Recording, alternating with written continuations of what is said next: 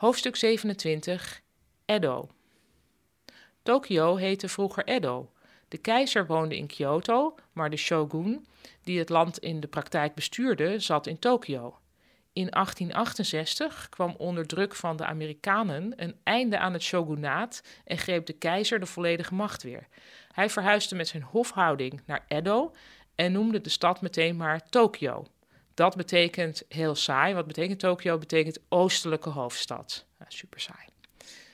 En terzijde, het Japanse spijkerbroekenmerk Edwin verwijst nog naar de tijd dat Tokio Edo heette.